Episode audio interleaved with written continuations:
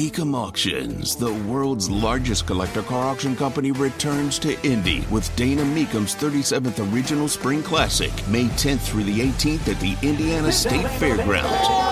3,000 muscle cars, Corvettes, exotics, and more. Broadcast on Motor Trend TV and streaming live on Max. From avid collectors to those new to the Mecum experience, we welcome everyone. Register to bid now at Mecum.com. Whether it's audiobooks or all-time greatest hits, long live listening to your favorites. Learn more about KISQALI ribociclib 200 milligrams at KISQALI.com and talk to your doctor to see if KISQALI is right for you.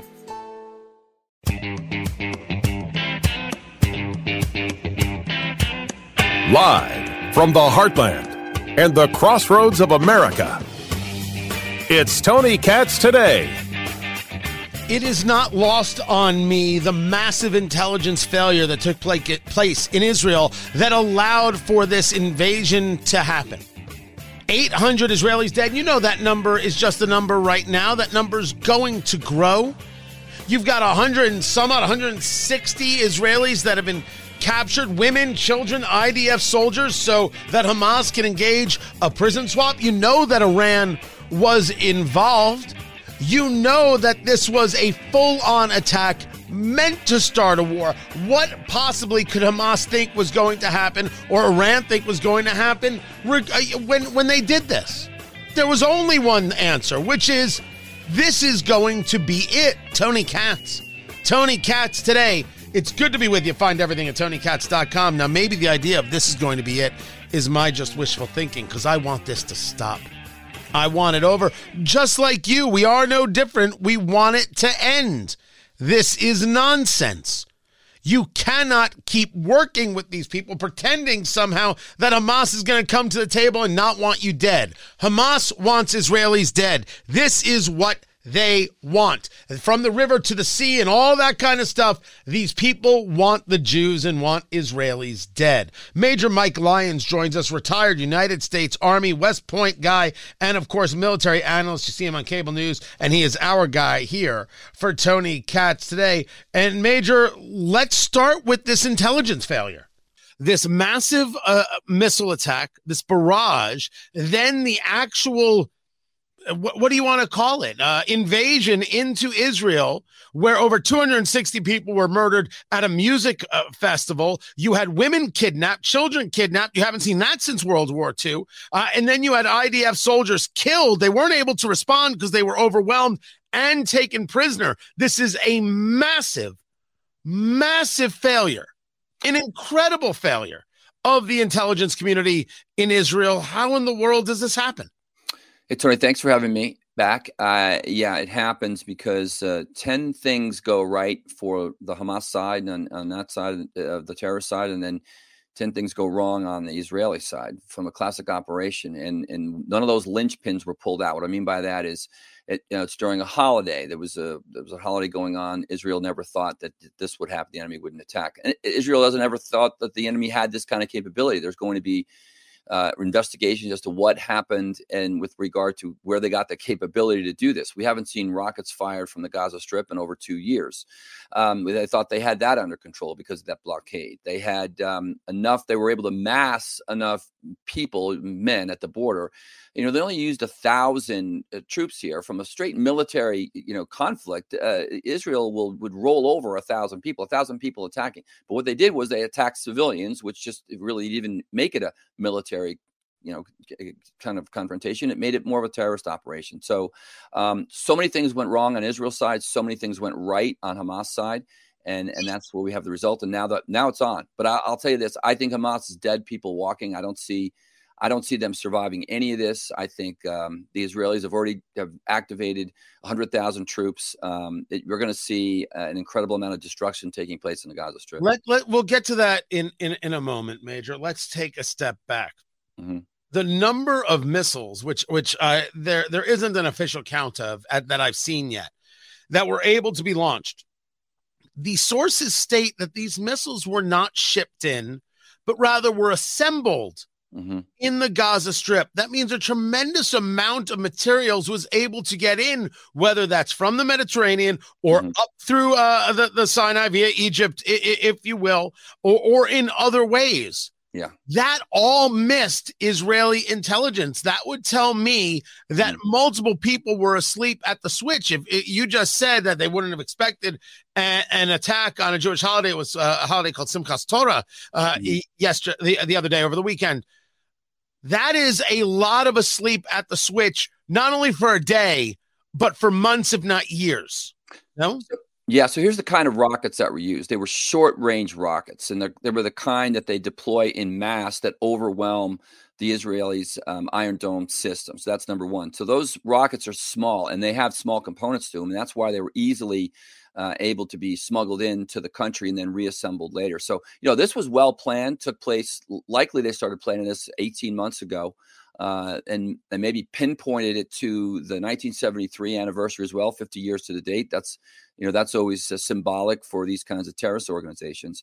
But yeah, well planned, and how it slips through is because things don't look like rockets given the size of the kind that they used here. You know, they were deployed so close, they got them so close to that border there. By the time we're in the air, the Iron Dome system couldn't respond. And then like any air defense platform, it can be overwhelmed.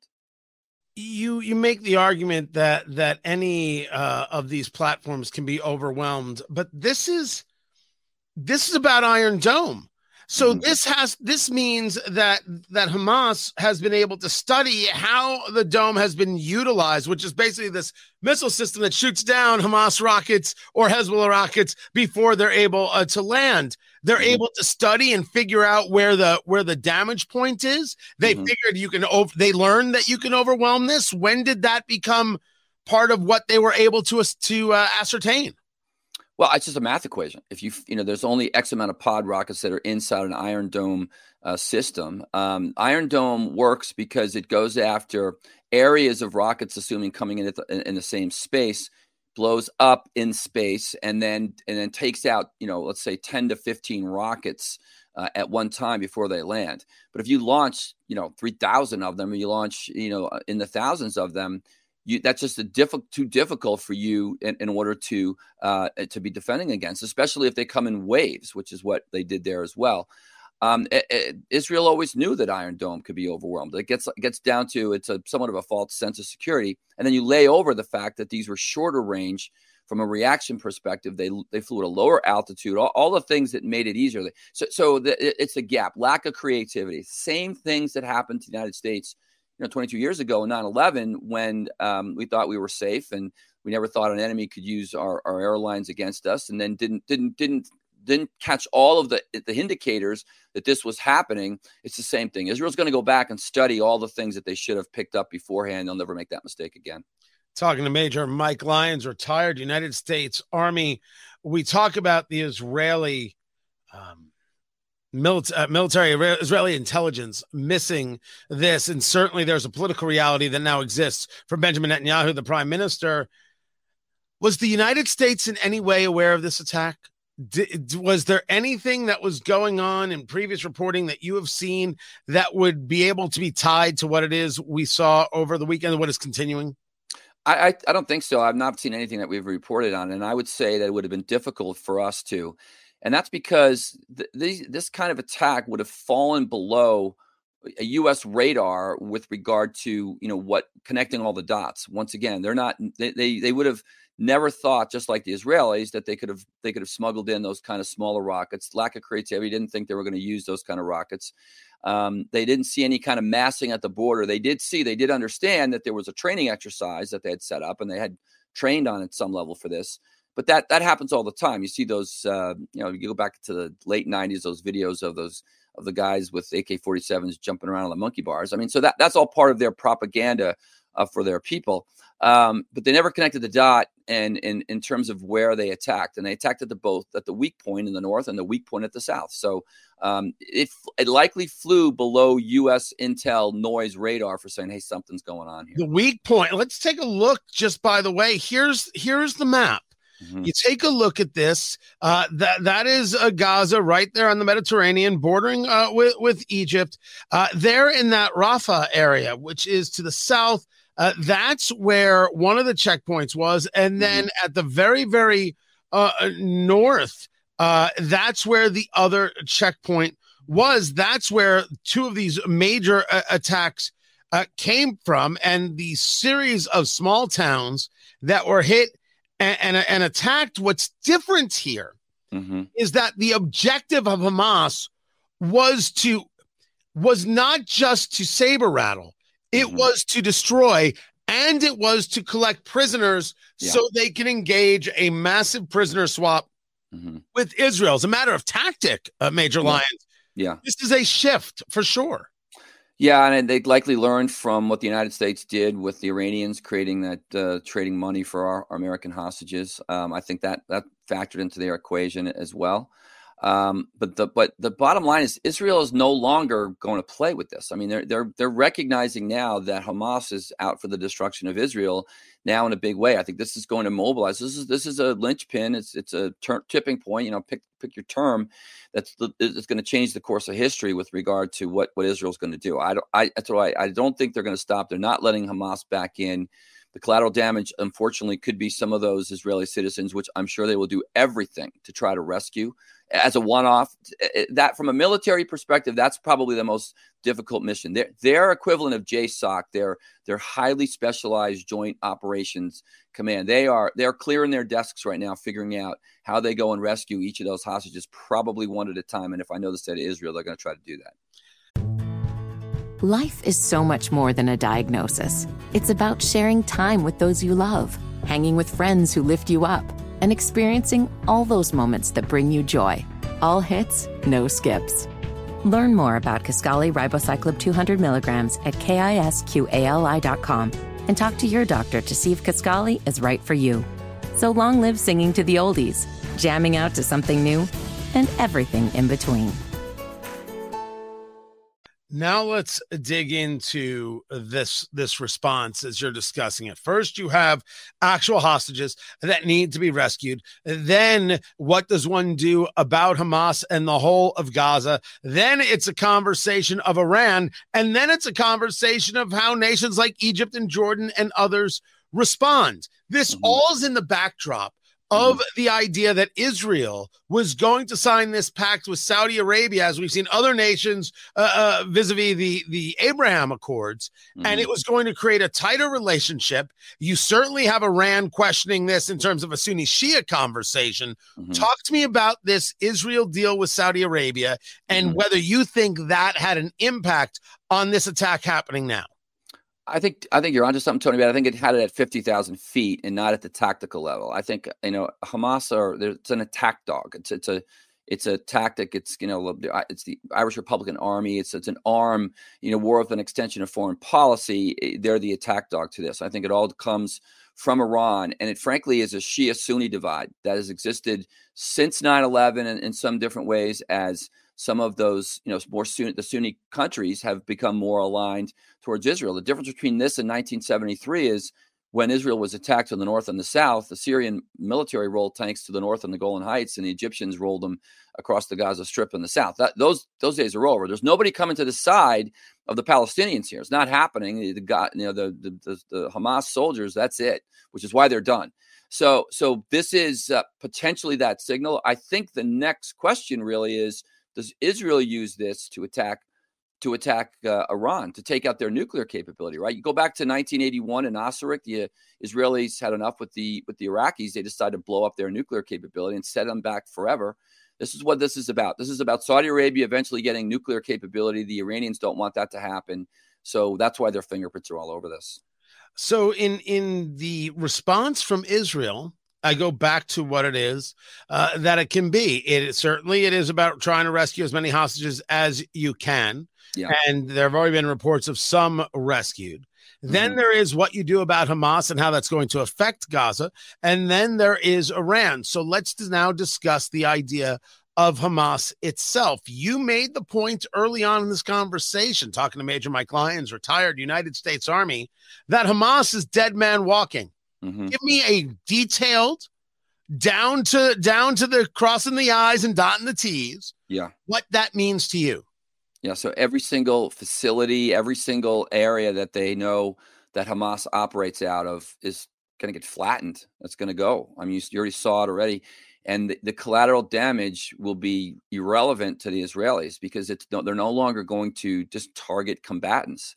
They'll do what they can on some level. I went to a briefing over the weekend actually about this kind of warfare that's being done right now in this, again, in this century with this enemy that decides to intermingle with civilians and hide behind them. And the one thing the United States has learned is protecting the force is the number one priority. Well, that's the Israelis the same way. They're going to protect their force and they're going to protect their people. So there's going to be the backlash is coming, but they don't care. They're going to, if you're a direct link to the second independent relative of a person who helped Hamas at some point, you're on the list. So pack your bags because there's something coming your way in order to stop it. And again, think Taliban in Afghanistan in 2002 as the United States military took over Afghanistan and got rid of that government. That's what's going to happen here. There's going to be a way that they're going to have to do re-elections. I think so. I mean, sure. But does going back mean killing every Hamas fighter? And that's going to include some innocent civilians and wiping Gaza clean of Hamas and saying Gaza belongs to Israel. Gaza is Israel. And that's it. It's over. No more Palestinian anything. No more two-state solution anything. Yeah. Mm-hmm. The Jordanians can take you back. Egypt can take you. We're done here. That, to me, is the cleaning house conversation. Is that what you're saying? I'm saying that. They're not saying that out loud right now because that sparks the outrage that we always see that happens against Israel. That's what brings up the things. But I do think that that's one of their end games. Israel is always look at their geography, right? Look at what they're. They've always had this challenge. I thought it was going to happen, more in the West Bank than it happened in Gaza. Frankly, you concentrate forces in that middle part of the West Bank and in Israel, and you divide Israel in half, and you classic military maneuver, divide and conquer. So again, Hamas kind of blows it on some level because they shot this wad right now with regard to, this one big attack killing what they've done. But now that it's over. And now you're going to see the thing tip well back in the back of the favor of the Israelis. So that's why I do think that eventually you're going to see Israel take back control of Gaza. I think that's what's going to eventually mean. They're not saying that out loud right now, though. One of the big questions that has been asked, Major Mike Lyons, retired United States Army, did the $6 billion matter? The $6 billion that was part of the prisoner swap that Joe Biden allowed to be unfrozen. Remember, it wasn't a check written by the United States. It was unfrozen funds. Yep. And you'll see a lot of people on my side of the aisle. This is because Biden gave him the $6 billion. Biden has funded the war on terrorism. Now, the $6 billion could very well be used for that. I believe it will be used for that. Mm-hmm. This seems to have been long in the planning. The Wall Street Journal reporting that as well. This $6 billion, is it fair to say this was used in this attack? Probably not fair to be used in this attack, but it put $6 billion in the bank for future operations. I think the $4 billion that the Obama administration had a lot more to do with this attack than that $6 billion. I think there's a lot of fingerprints of the Obama administration on that deal, on the $6 billion deal. I mean, look, the Obama administration, that they wanted that Iran deal to be the legacy of a Barack Obama. You and I have talked. I believe the biggest foreign policy failure in our country in our lifetime post World War II has been Iran, and Barack Obama wanted to solve that. But the Iranian nuclear deal, all it did was kick the problem down the road 10 years when he would have been out of office and dead or something, maybe. So I do think that had a lot to do with it. But now they have $6 billion in the bank for future operations. Now, whether the Iranians deploy that to Hamas or Hezbollah or some other terrorist organization that they're going to fund remains to be seen. But they got a $6 billion payday. That is Major Mike Lyons, retired United States Army. I always appreciate you being with us, sir. More is coming up. I'm Tony Katz. This is Tony Katz Today.